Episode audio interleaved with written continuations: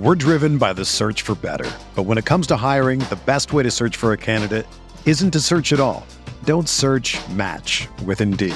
Indeed is your matching and hiring platform with over 350 million global monthly visitors, according to Indeed data, and a matching engine that helps you find quality candidates fast. Ditch the busy work. Use Indeed for scheduling, screening, and messaging so you can connect with candidates faster. Leveraging over 140 million qualifications and preferences every day, Indeed's matching engine is constantly learning from your preferences, so the more you use Indeed, the better it gets. Join more than 3.5 million businesses worldwide that use Indeed to hire great talent fast. And listeners of this show will get a $75 sponsored job credit to get your jobs more visibility at Indeed.com slash BlueWire. Just go to Indeed.com slash BlueWire right now and support our show by saying that you heard about Indeed on this podcast. That's Indeed.com slash BlueWire. Terms and conditions apply. Need to hire? You need Indeed.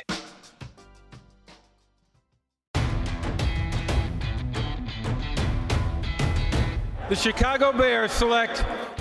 Welcome to Picks for Pace, presented by The Bear Report, your number one source for everything Chicago Bears draft news, analysis, scouting reports, and more. Presented by Blue Wire Pods. And now, making their way to the podium, Andrew Freeman and Usaid Koshal. Welcome to Picks for Pace, a Chicago Bears draft podcast presented by the Bear Report and Blue Wire Pods. My name is Andrew Freeman, and of course, today I'm, I'm happy to be joined by my co-host, Yusei Koshal. You say we are recording this episode on Thursday, November 4th, following the Bears' uh, 33 to 22 loss to the San Francisco 49ers on Sunday. You know, I talked about this earlier earlier in the week a little bit uh, when I joined uh, Robert Schmitz on WCG on his post game pod there. But you know, this is one of those games you say where I felt like while it's it was a tough loss to take in the swing of things here in the short term when looking at this in the season for this current iteration of the Bears. You know, I, I think this was a positive game overall, though, for the future outlook of this franchise because you know we finally got to see Justin Fields flash once again. He had that great game against the Lions earlier in the season, but I thought this was Justin Fields' best game of the season uh, to date so far. Uh, what were your thoughts on the game this past week, Usaid? And then, you know, of course, how are you doing today, man? Well, first things first, I'm doing well. Funny enough, it's um playoff season here in Illinois. You got high school football kicking off, which is always exciting. So, yeah, shout out to the Wheaton North Falcon football team. They're going to be taking on Hoffman Estates at 7 p.m. Friday. So I'll be there working that game. Gonna be fun stuff. But yeah, man, listen, I'm doing well. This Bears game was, I thought, what it was. I mean, there were definitely laudable times. There were, look, a lot of times that this game was super winnable. You look at the handful of plays that Justin Fields had. I think the biggest one that stuck out was that 22 yard touchdown run in the third or fourth quarter go ahead, kind of bring the Bears within one score with Cairo Santos missing the extra point that would have tied the game. But what really kind of stuck out to me was if you go back and you look at next gen stats, Justin's passing chart, you see that in an offense and a player that is usually the offense in this case has traditionally been predicated on deep to short in the passing game. The quarterback in Justin Fields, well, he's always been a guy that's been kind of predicated on deep to short. It's what he, Justin did best at Ohio State. Now, the way that you're looking at this next gen passing stats chart is that it's the exact opposite. Justin had very few throws that went beyond 15 yards. He had the rest of his completions were all basically under 15 to 20 yards. And the reason I bring it up is because we're seeing more and more now. Justin's playing with time and pre- timing, precision, accuracy. We're seeing more and more that, okay, the game's slowing down and he's understanding that, yeah, while he has to put the entire team on his back and be Superman because of the situation he's been placed in, we're also seeing Justin understand that in terms of his decision making, hey, the 30, 40, 50 yard bomb down the field is going to be great, looks great on paper, but sometimes it's also better to just go ahead and take what the defense gives you. And if that's a five to seven yard curl route or a hitch route or a drag route, you know what? Then that's totally okay as well. And so I think that that's really what we're seeing with um Justin is just the continued progression. And I know that Cole Kmet had a touchdown that was dropped in the end zone. Um, that I think would have been the that it t- drop touchdown right there that should have been a touchdown was definitely a um game changing play. And so ultimately for the Bears, I mean, it's another one of those things where it's like should have gotten it done, but didn't get it done, which is becoming the theme of this 2021 season.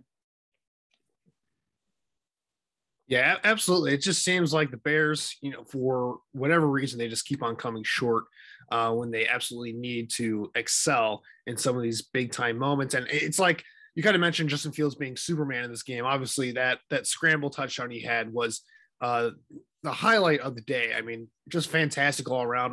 Um, I, I was literally like laughing when that play happened because it was just so spectacular. That, that was the only reaction you could have.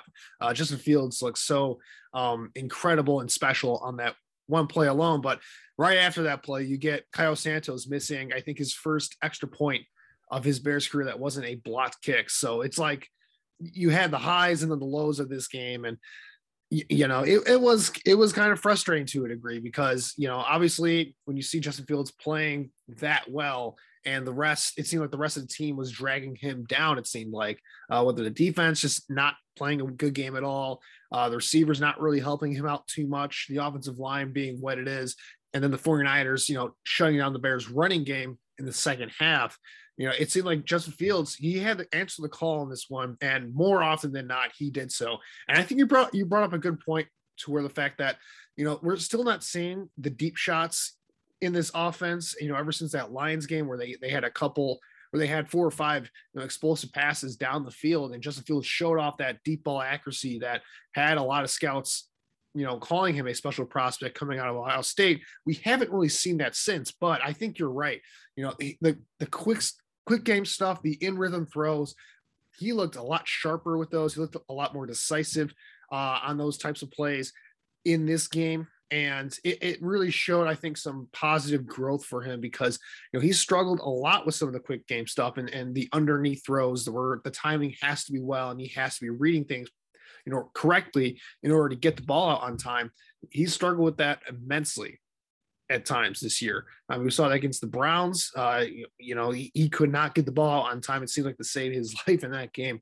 And certainly against the Buccaneers, he had some struggles getting the ball out time as well, though the offensive line having their issues also didn't help in those matters. With that said, though, this was a this was a obviously a really nice stepping stone for Justin Fields, showing out that franchise quarterback ability. He looked like a bona fide franchise quarterback in this game.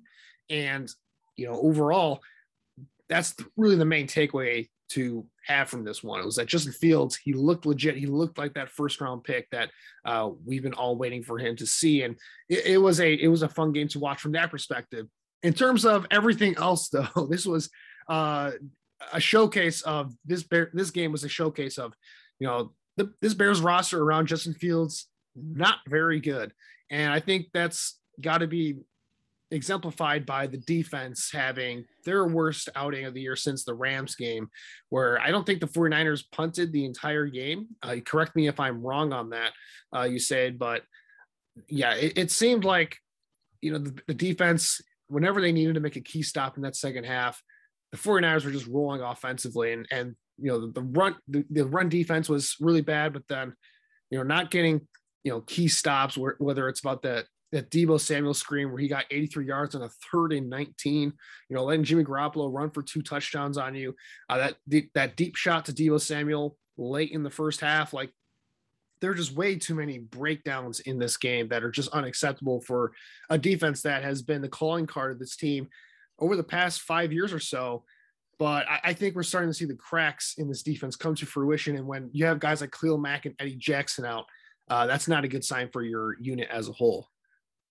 Yeah, this certainly was a game for the Bears where you saw the roster holes that were apparent, like you mentioned. And in terms of the defensive side of the ball, I think that's particularly more important when we talk about roster holes because let's be honest, I mean, right now there's roster holes on the offensive side of the ball. But the good news is that the Bears have some young talent up and coming that you're going to hope is going to emerge and he's going to fill those holes. Now, the other half of it is that the defensive side of the ball, I mean, Robert Quinn's getting older, Eddie Jackson's getting older, Akiem Hicks is getting older. There was no Khalil Mack out there. I think that this game, what it really showed was how important number 52 Khalil Mack is to the rest of the Bears defense. I mean, I tweeted this out, and I think it's certainly worth noting that Akiem Hicks, Robert Quinn, the Bears front seven did not get to Jimmy Garoppolo one time on Sunday. Now that's noteworthy because it makes you wonder, hey, how much of the production that we've seen from Robert Quinn and Akiem Hicks and the rest of this Bears front seven has been as a result of the presence of Khalil Mack. Teams get so busy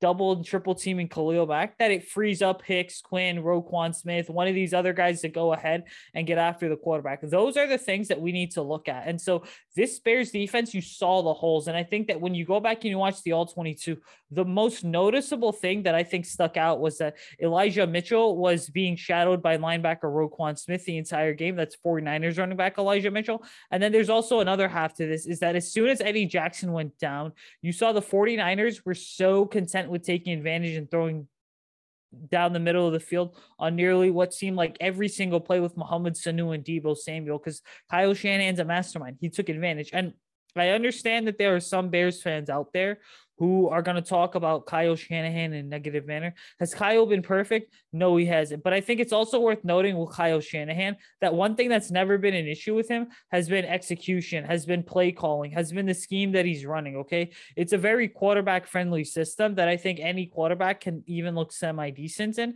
And so, yeah, while Kyle Shanahan hasn't been entirely better than Matt Nagy, Kyle Shanahan's technically been better than Matt Nagy in some ways. Because let's be real. I mean, you wanted the cherry on top. Shanahan Shanahan got to the Super Bowl at the end of year three. Matt Nagy was still trying to figure out whether or not the offense was going to graduate to 202 in year three. That's just where we're at with both these head coaches and teams.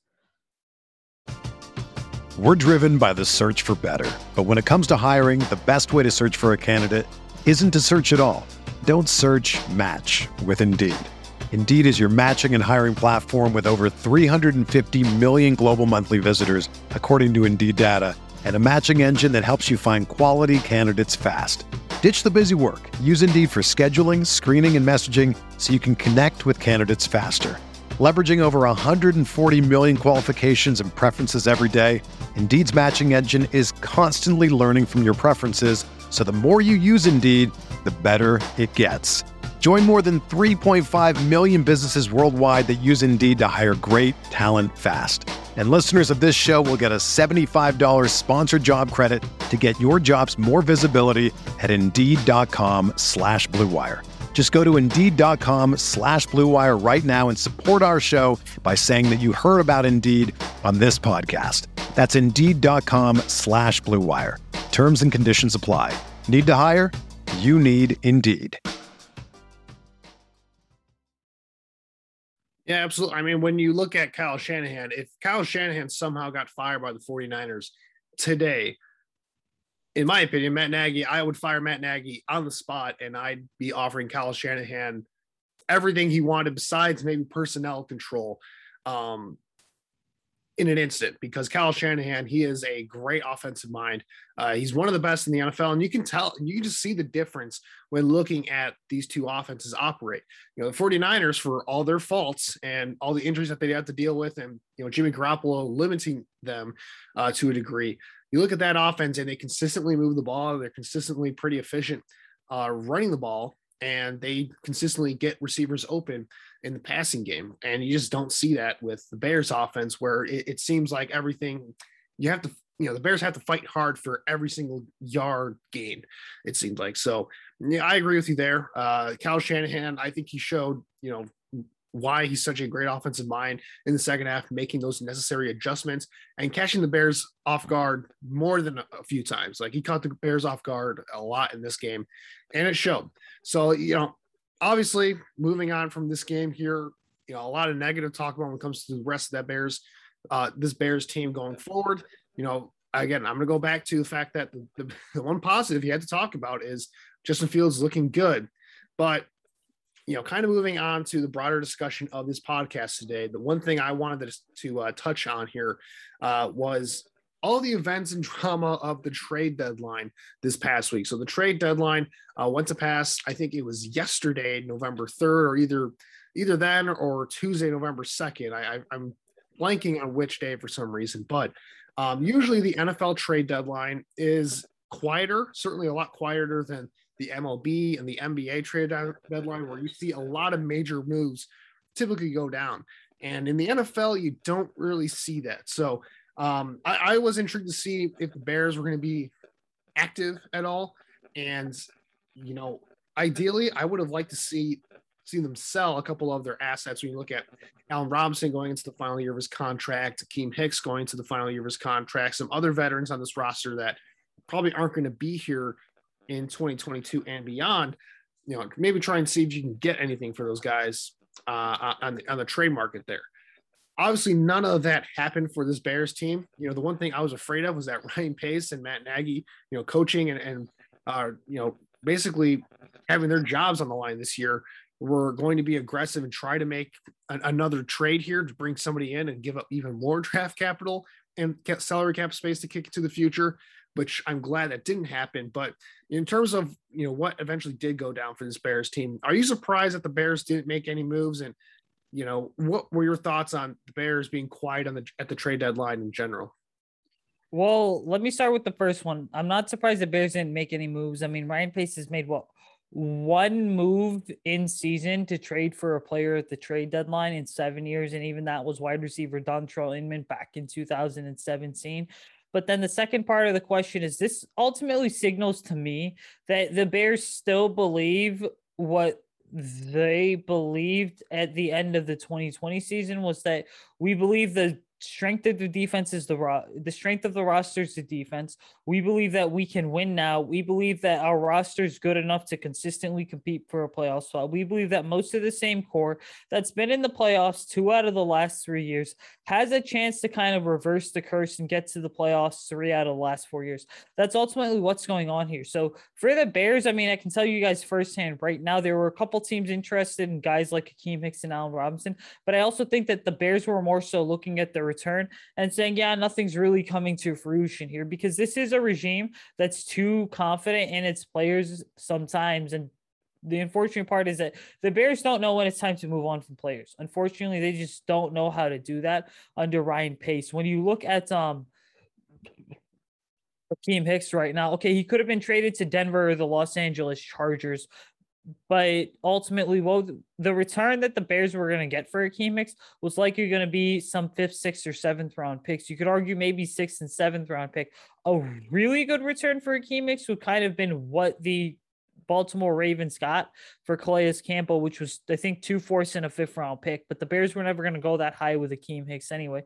And you look at Allen Robinson, well, he really wasn't going to be traded for much of anything. It was going to be what, a second and a third round pick, maybe. Maybe you throw in an extra second round pick there in 2022 or 2023.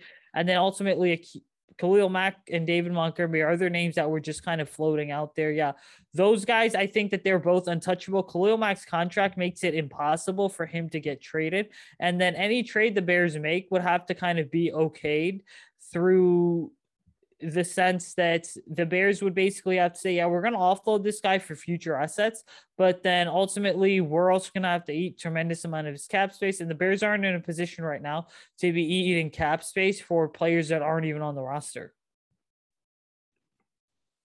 Yeah, that uh, Khalil, talking about Khalil, trading Khalil Mack is just complete nonsense at this point. And again, it has nothing to do with you know the idea. Like I, I can get, bought, I can you know understand the sentiment that you know you need to start retooling this roster on the fly and starting to get out of these, some of these bigger contracts and get you know move away from some of these older players and getting something for them. So I can understand that from that standpoint of wanting to trade Khalil Mack for that reason.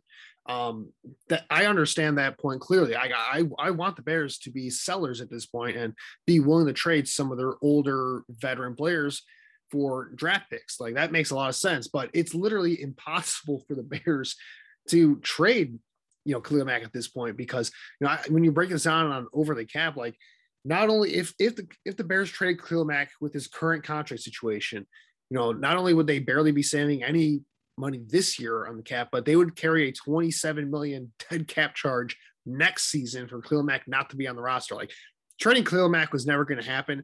And then if you and then you consider the fact that you know they probably would have had to eat some salary on Khalil Mack um, in order to facilitate a trade because a lot of the contending teams don't have a lot of cap space, and I don't see any teams willing to trade for Khalil Mack unless they are a contending team. So that would have put the Bears over the salary cap at that point. So yeah, it, it made no sense to trade Khalil Mack. That's we'll throw that out. But in terms of Akiem Hicks and Al Robinson, who I thought were the uh, two biggest names out there that I think the Bears could have actually tried to make a move uh, for. You know, I, I think would have made sense for either one of them because you know Allen Robinson. You look at his situation here. You know, he isn't a big part of the offense. You know, what are you really losing there? He doesn't want to be here in Chicago. Clearly, clearly the Bears don't want to pay him the price tag that he wants or he thinks he deserves.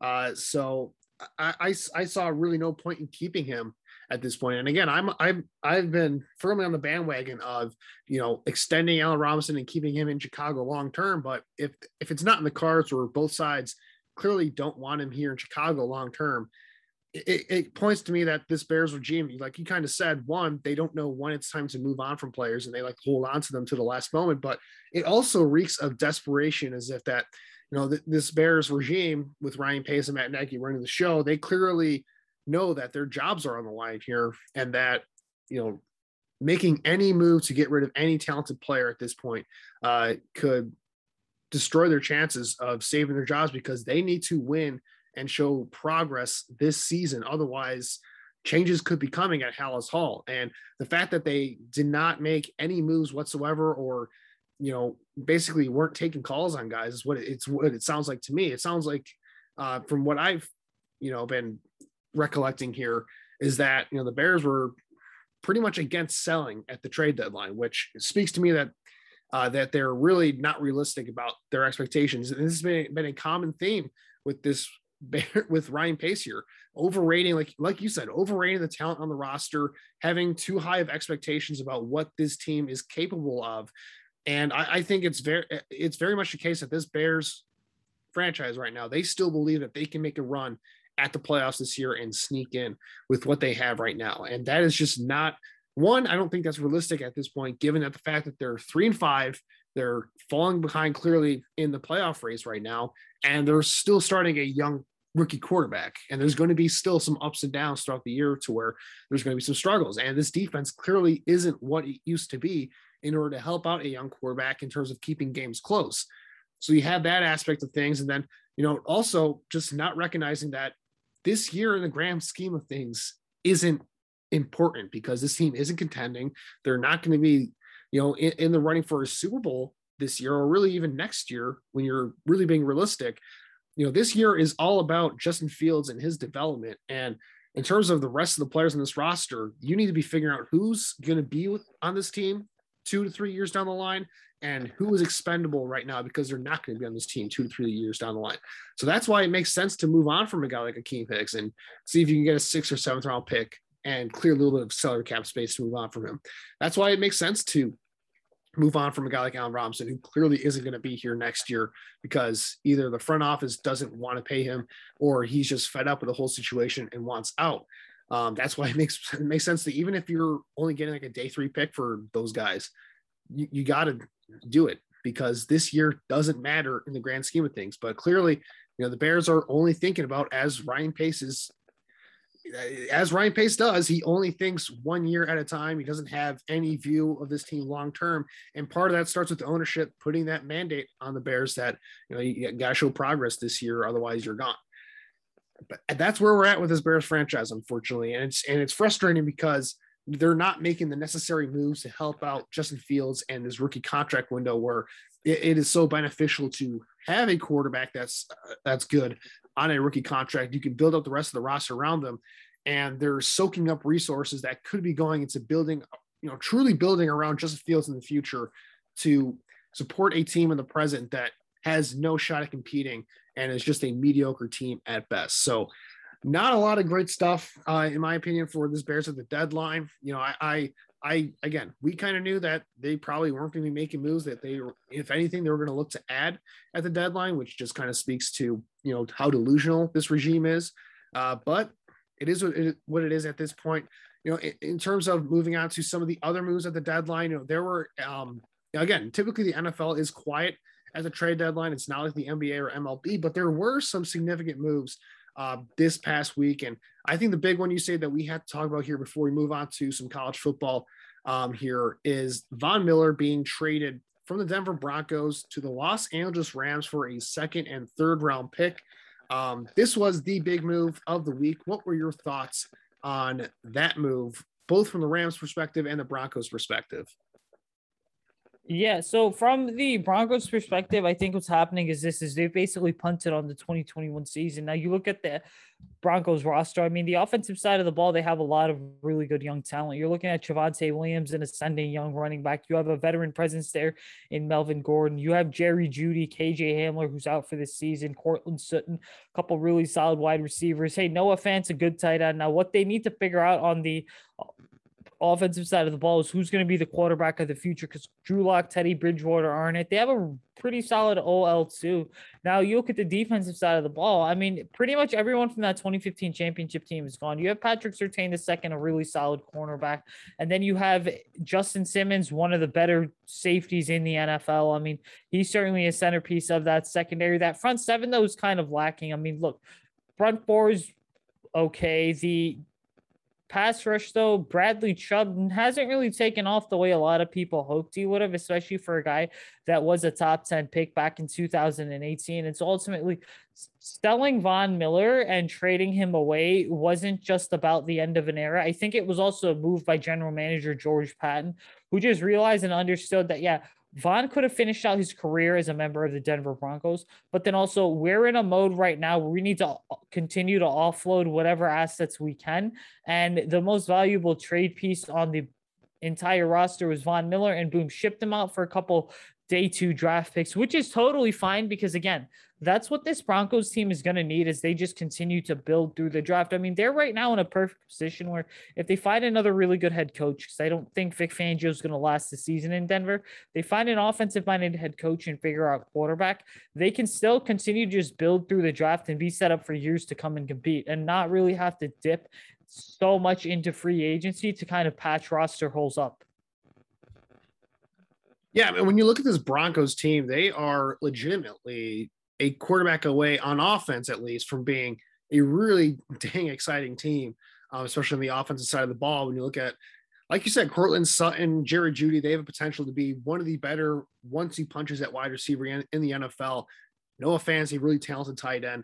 Uh, they they have a nice, uh, solid staple of running backs there with Melvin Gordon and Javonte Williams, and then KJ Hamler uh, Tim Patrick, some of the other players that they have on this offense, and they've invested quite a bit in this offensive line as well. Like they have a really dang good offense, and they're just a quarterback away. And I think, you know, the Broncos did exactly what the Bears should have done. Like they saw that, you know, after a good start, this team clearly isn't contending for anything this year. Uh, they're falling behind in the playoff standings, and clearly this is a long-term project where they need to set themselves up to go get the quarterback either to get go swing, make a big move next year for a guy like Aaron Rodgers or Russell Wilson in the trade market, or even trade up for a quarterback in the first round because right now they're kind of toiling in mediocrity right now.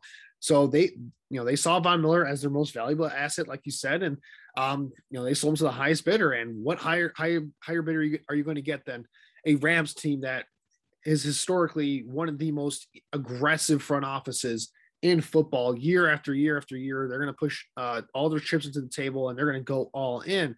So, a smart move by Denver, in my opinion. They're doing exactly what a smart front office should do. Now, they probably, this would look a lot better for them if they would have just stayed home at nine and drafted Justin Fields. And you know now you have a young quarterback to build around this young core with all these draft picks available to them. They could have rebuilt this defense on the fly. Um, but you know it is what it is. They're going to be in the in the market for a quarterback next offseason. But you know Broncos doing you know I think the smart thing here, realizing that you know they have to look bigger than just this season, and that's what they did here. From the Rams' perspective, though, I thought this is this was a very interesting trade from the Rams' perspective. So, um, you know, they gave up a second and third round pick next year in this one in this one trade here, and you know it's a it's it's an all in move for this Rams team. You know, Matthew Stafford's playing well for them. He's playing I would he's playing at a near MVP level in Sean McVay's offense right now. They're they're rolling right now on that side of the ball. their defense hasn't been quite as good as they were last year. And I think they saw Von Miller as that finishing piece for this pass rush, where you have Aaron Donald in this pass rush. You have a couple of other talented guys like Leonard Floyd, who's a nice role player for them, as we all know from his time with the Bears. You have Jalen Ramsey shutting things down in the secondary. So this Rams defense looks scary, scary good. Now that you add Von Miller, who, you know, isn't quite what he once was in his prime. Obviously, he's dealt with some injuries over the past few years. Uh, but Von Miller is still a very, very good edge rusher. And, you know, I thought it was very interesting when you uh, look at Les Snead and he, when he was talking about uh, this trade with Rich Eisen on his, on his show, uh, you know, Les Snead basically admitted that, you know, part of the reason why they gave up as much as they did was because Denver Broncos was willing to basically take on the majority um, of Von Miller's salary this year to make it work. So basically, uh, the Rams sacrificed, you know, salary of Von Miller this year, or the Broncos sacrificed salary this year to basically buy higher draft capital. And, you know, I, I think it makes a lot of sense for the Broncos aspect to do things like that. Um, but also makes sense for uh, the Rams that, you know, they barely had any room for Von Miller. So in order to fit, you know, a guy like of his talent on the roster, you kind of have to give up a little bit more in order to, to do that. And that's exactly what they did with this trade. And you know, it, it, goes back to the entire team building philosophy of the Rams because you look at this team now, they don't have their first round pick this year because of the Matthew Stafford trade. They don't have their second round pick. They don't have their third round pick. But you look at some of the other picks that they have coming in the works and uh, down the line here. Uh, they have, you know, a, comp, a compensatory third round pick coming down the line and then f- four other comp picks that they're expected to get uh, coming next year as well. So I think the Rams were pretty uh, knowledgeable of the fact that, yes, they're giving up a lot here, but they're going to be getting some of these picks back anyway. So why not make a move to go all in? You know, what were your thoughts on this on this trade from the Rams perspective? So from the Rams perspective, it was pretty much just, hey, listen, we're going to continue to go all in on a Super Bowl here because if you look at the Rams, I mean, look, Aaron Donald signed a long-term deal in 2018. Khalil Mack signed that long-term deal about 24 hours later. But he's got what three, four seasons left of that Aaron Donald deal before you expire that and you throw that out the window. And then what happens is, you know, you get to the Super Bowl, but then the window kind of had to reset. Everyone kind of thought, what's going on with the window? Is it open? Is it not open? Well, what you do is this you swap out Todd Gurley for Darrell Henderson as well as Cam Akers. Gurley's knee injury certainly hurt him. He's no longer even a star running back in the NFL.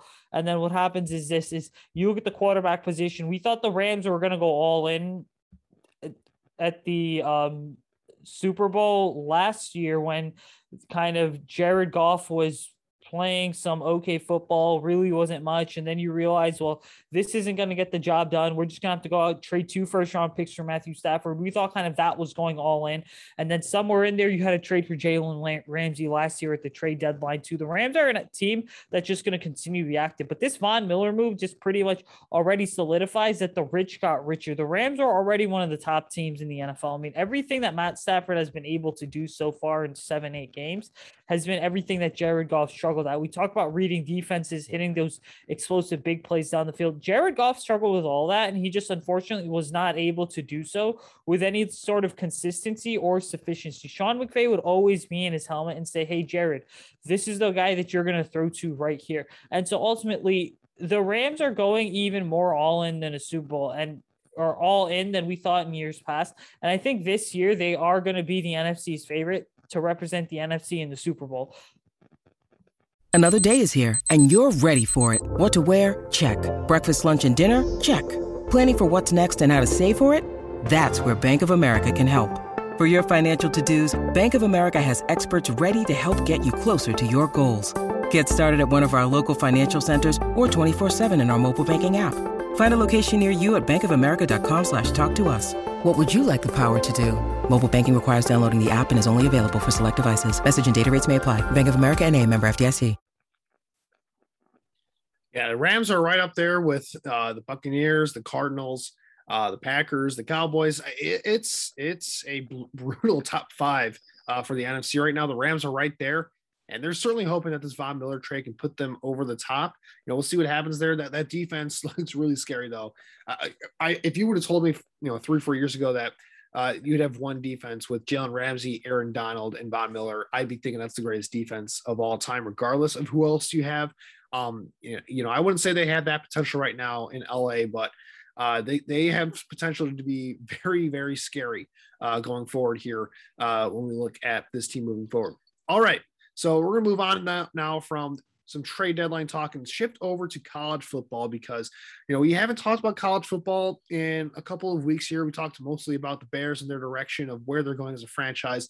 Last week after that Buccaneers disaster disaster against the Buccaneers. Uh, so now you say I want to talk about the college football playoff rankings because it's starting to get to that point in the year where uh, every single game is going to count here as we kind of enter, I would say, the final stretch of, the college football season. But we're starting to get to that point now. And, you know, I wanted to go over the rankings here because I thought it was very interesting. This was kind of a controversial poll that we saw from the college football playoff committee. So, number one, obviously, you have Georgia. Uh, they've been the best uh, team in college football this season. Uh, Alabama at number two, which I mean, it was controversial for some people, but you know, Alabama's Alabama, in my opinion. Um, and then Michigan State coming in at third after beating Michigan this past week. And then obviously four and five, you got Oregon, Ohio State, Cincinnati coming in at six despite being undefeated. And then all the way to number eight, you have Oklahoma, who you know keeps on falling and just not looking impressive despite uh, being undefeated as well, if my memory uh, serves correctly there. So when you're looking at these rankings here right now, you said, what are some of your main takeaways from this college football playoff decision on some of these teams? I mean, when you look at a lot of these teams, right? I mean, let's just talk about the top four first off. Now, Georgia's obviously got the best defense in the country. What Georgia doesn't have is really an offense to kind of complement the best defensive unit in the country. So I get why Georgia's number one. And then you look at Alabama. I mean, Alabama, you could argue, is still number one just because they started off the season so hot but then ultimately losing to Texas A&M in a game that went down to the wire is certainly going to knock you down a spot or two from the very top. I mean, Michigan State's been playing perhaps its best football that we've seen in a really long time under former Bears defensive coordinator Mel Tucker. All right, Oregon's up there. I think though what I'm surprised at is the fifth in the AC. I mean, Ohio State with CJ Stroud, the new quarterback, he certainly, Ohio State hasn't been as explosive, but they've still been up there. They've gotten some quality wins. And then Oklahoma, I think, is really the big one that sticks out to me because, in my opinion, you could probably make an argument when you go ahead and you re- revisit these rankings in a couple weeks here that Oklahoma does deserve to be a top four team, especially with Caleb Williams leading the way. I think that if Spencer Rattler's never really in the picture and the Sooners go ahead and switch to Caleb Williams, much quicker than originally expected, then what would happen is this is that Oklahoma would probably be the third or fourth ranked team in the college football playoff right now. And then I'm also surprised when you look at some of these teams like Notre Dame being ranked okay 10th overall. That's a team that we remember was in the playoffs a year ago.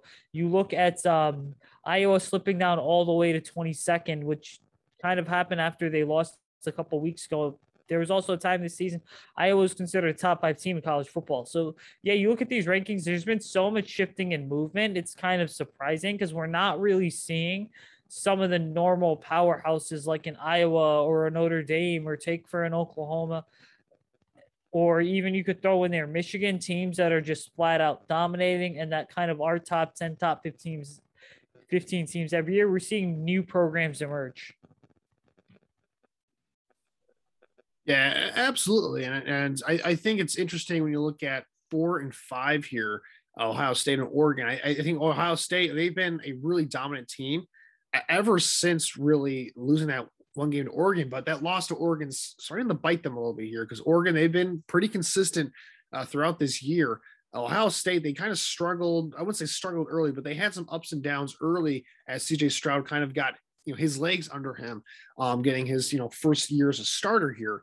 Um, but Stroud has really started to play well over the past few weeks or so, and, and this Ohio State team has been humming along really ever since then. You know, been winning a lot of games in, in dominant fashion. Obviously, they had a little bit of a tougher test this last week against Penn State, uh, but they won that game by double digits as well. So Ohio State, I, I think you know they're on the outside looking in right now, but it wouldn't surprise me at all uh, to see them find their way into the top four, especially because you know they're gonna. I would assume they're gonna have to play Michigan State at some point coming up here, and you know I think the story with Michigan State has been just Kenneth Walker, you know, absolutely being dominant for them so far this year. Look at what he's done so far in eight games, uh, over 1,000 yards already on the season, 14 touchdowns, and you know he, he's just been he's been the offense for Michigan State so far this year. And and you talk about Mel Tucker and you know his influence on this program so far. Mel Tucker, you know, for all the flack Bears fans are going to give him for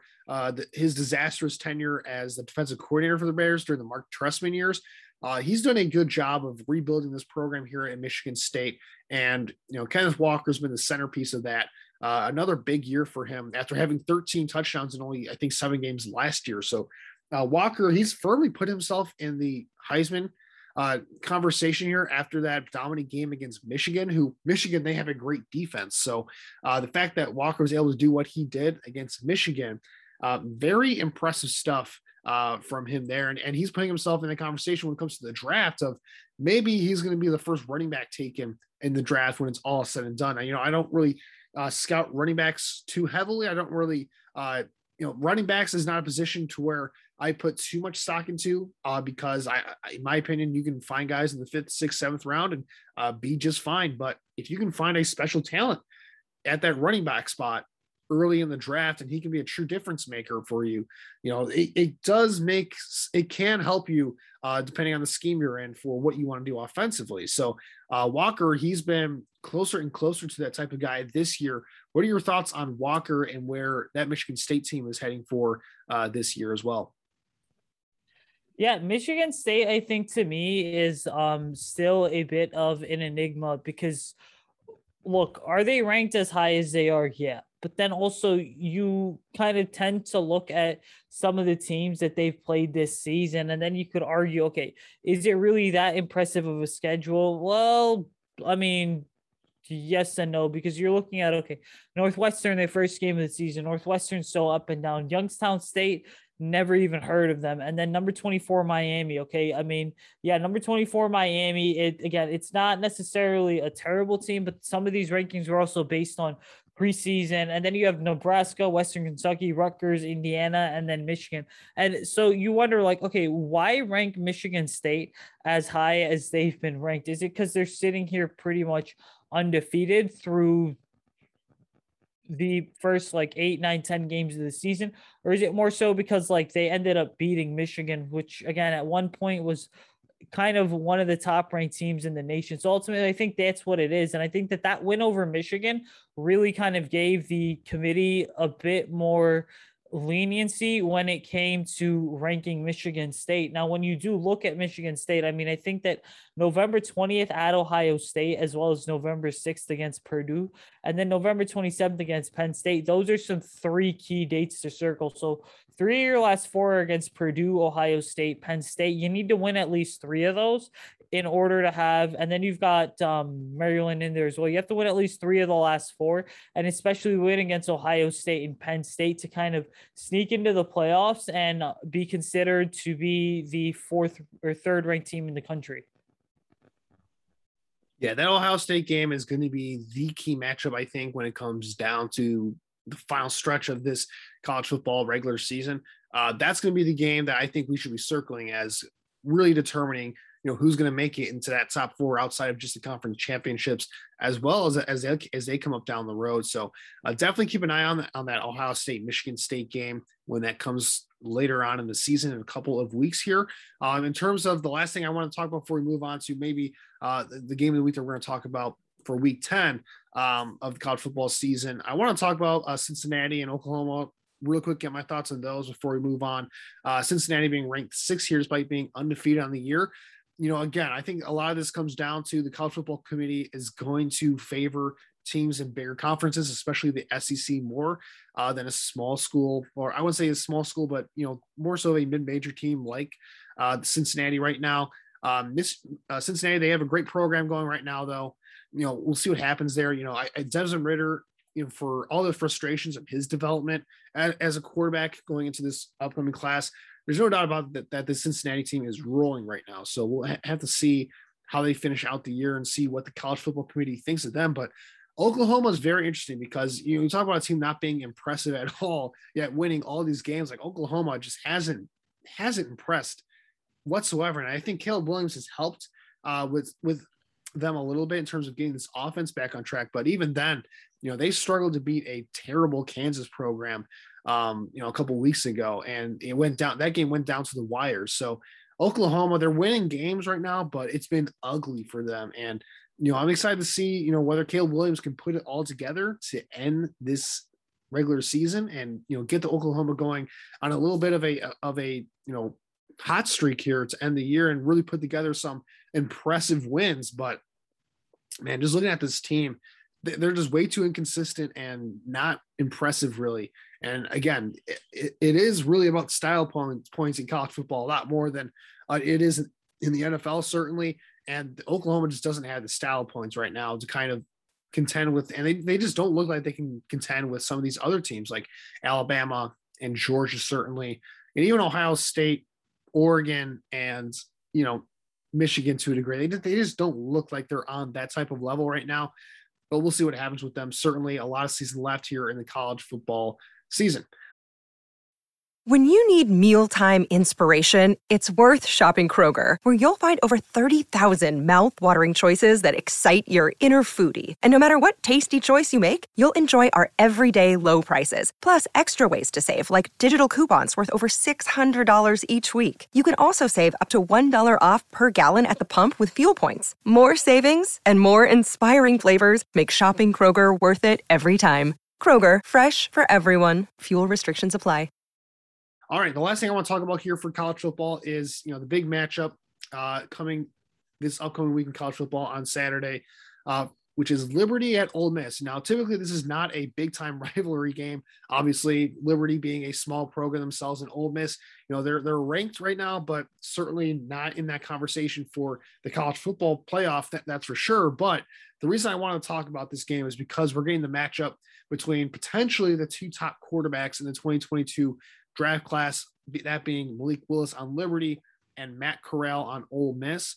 You know, Malik Willis and Matt Corral, both these players have had you know, really outstanding seasons. Malik Willis has has flashed a lot of the physical talent that has a lot of scouts buzzing about what his potential could be. While Corral, you could argue he's right up there with Kenny Pickett as being the best quarterback in college football this season, certainly uh, among the names uh, up there in the in that echelon of players.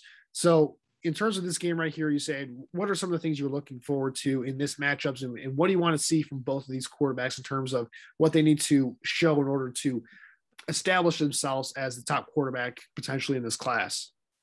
Yeah, well, I think you kind of hit the nail on the head. Now, looking at this game, I mean, it's clearly more about the quarterbacks than it is even the rest of these teams. So you're looking at Matt Corral, Malik Willis. Now, Liberty, I think, is interesting, and Malik Willis is certainly an interesting prospect too, because there's been times you look at and you know he's being compared to a guy like a Lamar Jackson. Let's say you know Malik Willis. Let me just go ahead and say this disclaimer: he's not as dynamic as some of these other dual threat quarterbacks like a Justin Fields, a Kyler Murray, or Lamar Jackson that have kind of come out of college over the last couple years. But then you also see enough there to work with in the sense that from the as in terms of the athlete that he is, in terms of what he has the tools, the traits, the athleticism he brings to the table, you definitely see, okay, there's more than enough to work with here in order to go ahead and um, develop into a solid NFL starting quarterback. On the other hand, with Ole Miss, you have Matt Corral, who, again, I think right now is my con- number one overall pick in the 2022 NFL draft. You're seeing a player who the game really slowed down for Matt Corral from 2020 to 2021. And ultimately, you look at him. I mean, I think that he has the floor or I'm sorry, he's got the ceiling of a guy like let's just say a Zach Wilson, right? In the sense that Zach Wilson we talk about all the time in terms of he was the highest riser. I think that Matt Corral this year is kind of a very similar player to Zach Wilson in the sense that he's able to make some of these off script throws. He's able to basically get out of the pocket, deliver the ball on time, deliver this ball with timing, anticipation, accuracy. So really, Matt Corral's a solid prospect, and I also think that he doesn't have the biggest arm in the world, but he's certainly shown, hey, you know what? I can definitely sling it. Can hit these balls. I can fit these balls into some tight windows. So ultimately, that's where I'm at with Matt Corral. And so, really, both of these guys, I think, have a good chance of going one and two in the 2022 NFL draft. And is are they super flashy by any means absolutely not but do they absolutely have what it takes in order to be players that are going to go on to become solid NFL starters yeah they do yeah I think for me for both of these guys you know Corral starting with him you know he's having a, a solid year uh so far this season uh, through eight games. But you know, look at him; his efficiency has been down compared to what he did last year, where you know he, he was very efficient, over 10 yards an attempt last year. Uh, you know, an 177 rating overall in terms of passing efficiency at the college level. You know, again, those numbers are down this year. He's down to nine yards per attempt so far. But uh, the interesting thing for me is I think his decision making has been a lot better this year. Only two interceptions so far in the season. He had 14 last year in a 10 game season. Now, uh, some of that stuff, you know, when you look at interceptions, some of that can be a little bit of fluky in terms of, you know, some some of them go against you. Some of them, you know, you're getting a little, a little lucky in terms of interceptions uh, not being, you know, completed uh, in the process of a play. But Corral, he's definitely you've seen growth from him as a decision maker. Again, he's not been as prolific this season or efficient, but uh, decision making is a lot better. I think he's definitely playing the quarterback position as a whole a lot more clean, I think, this season. And, and that's what we need to see from him. So that's what I want to see against Liberty. He's going up a defense where I think, you know, Ole Miss is definitely going to have the upper hand in this game, to say the least, on that side of the ball. So if he's not putting the ball at risk and he can really, you know, go out there and have a big game offensively, I, that's what I want to see from him. In terms of Malik Willis and what he needs to do in this one, you know, this is going to be the big stage for him and what he can do against an SEC opponent. Even though, you know, Ole Miss, they, uh, you know, I wouldn't say they have a fantastic defense, but you know it's going to be it's going to be the toughest test of Malik Willis's season so far. And Willis, you know, when you look at his game, while I haven't had a chance to really break him down in depth yet, some of the things that I have been noticing from him after watching a couple games of his is the inconsistency play to play and and really when it comes down to it the ac- the accuracy just hasn't quite been there on a consistent basis uh so far. Really, when you look at him this year and even going into last year, so I, I want to see a you know a consistent game, play to play. Is he putting together? Is he making sound decision? Is he making quick reads? Is he accurate with the th- with the balls that he does throw? Um, because he he has a knack for the spectacular. His highlight reel is as good, if not better, than any quarterback coming into this quarterback class for 2022. Like he is a guy where you see the flashes of what he can be if he can put it all together. He just needs to refine his game um, with a, a couple of tweaks here and there. And again, get that consistency and accuracy on board. If he can do that, there is a lot to love about Malik Willis's game.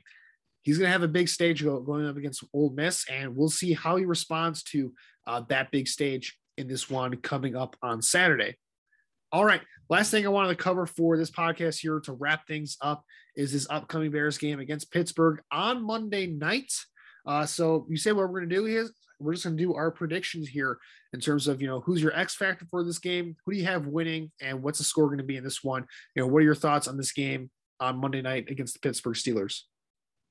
Yeah, so it's going to be another game where again it's going to be a tough matchup for the Bears, but ultimately when you look at this, I mean, the Steelers, we have to understand something. Their offense basically runs through Najee Harris. Ben Roethlisberger is not as dominant as he used to be. They still have a really solid defense that starts up front with outside linebacker TJ Watt. So for the Bears, listen, you're going to have to slow down TJ Watt. That means right tackle Larry Borom in what is his second or third career start. He's going to have to have the absolute game of his life. You're going to have to run the ball efficiently with hopefully David Montgomery's back alongside Khalil Herbert to use your third running back and Damien Williams as a mismatch because Damien Williams has some really good receiving ability, has some really solid burst as well, and then get the wide receivers involved too, who have been so disappointing this year. But for the Bears, look, it's going to come down to what game plan are you going to put together for Justin Fields, right? Are you going to make Justin Fields be the guy who has to basically play hero ball all over again, like Justin had to do last week? Or are you going to go ahead and say, yeah, you know what, Justin, we don't need you to play hero ball.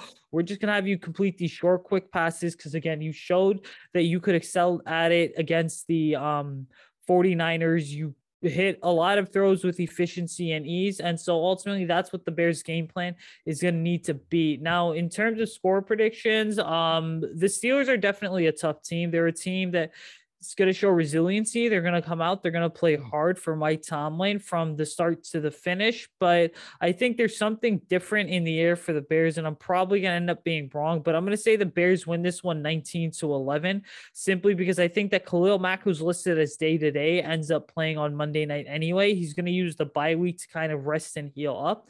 And so the Bears are going to kind of get what you consider an upset win in Pittsburgh because they may not be the better team on paper, but they certainly could look like the better team on the field.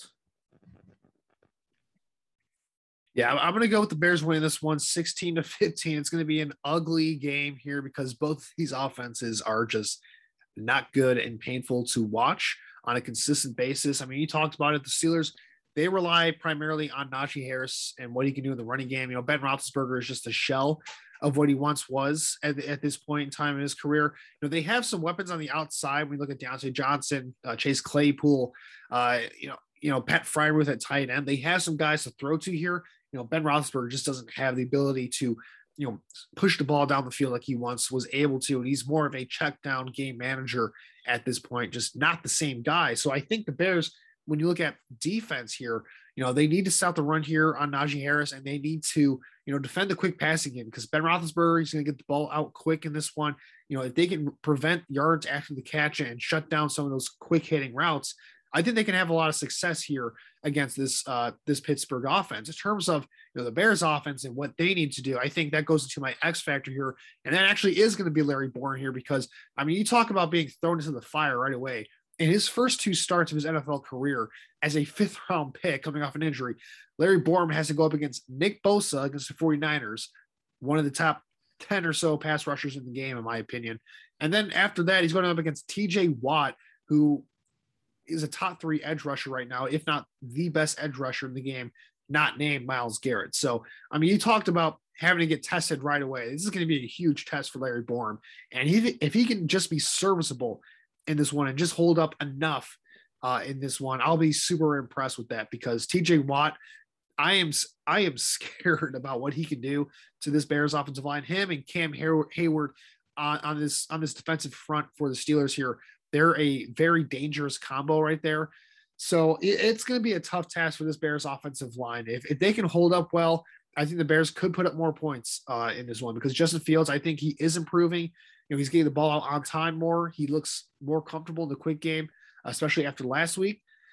But you know, if he's if, if he can't get the ball out because the offensive line is breaking down, it's going to be a rough game for him. And you know, they're going to have to get the running game going with Khalil Herbert. It sounds like David Montgomery might be back this week. They took him off IR in terms of you know, he's in that three week window now where he can practice and, and gear up to get back on the field. So they have three weeks to make a decision here on David Montgomery you know, if he's back for this week on a Monday night football game here, we might get our first chance to see David Montgomery and Khalil Herbert as the running back duo going forward here.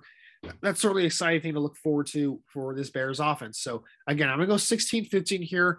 You know, watch out for that matchup of Larry Borom versus TJ Watt. I think they're gonna they're gonna test Larry Borom, the rookie, early and often in this game, and they're gonna try and see if whether he can hold up over the course of you know a 60 minute game and, and see if whether he can, you know, really survive on that right side of the offensive line here. But you know, I think the Bears they're going to ups, get the upset win here going into the bye week here. I think they bounce back here. You know, going on a three game losing streak. You know, the Steelers. You know, for whatever reason, Mike Tomlin's coach teams. You know, Mike Tomlin is a great head coach. Like, don't get me wrong here. I think he's a borderline Hall of Famer at this point. But for whatever reason, this Steelers team, you know, they play up to their competition, but they also play down to their competition as well.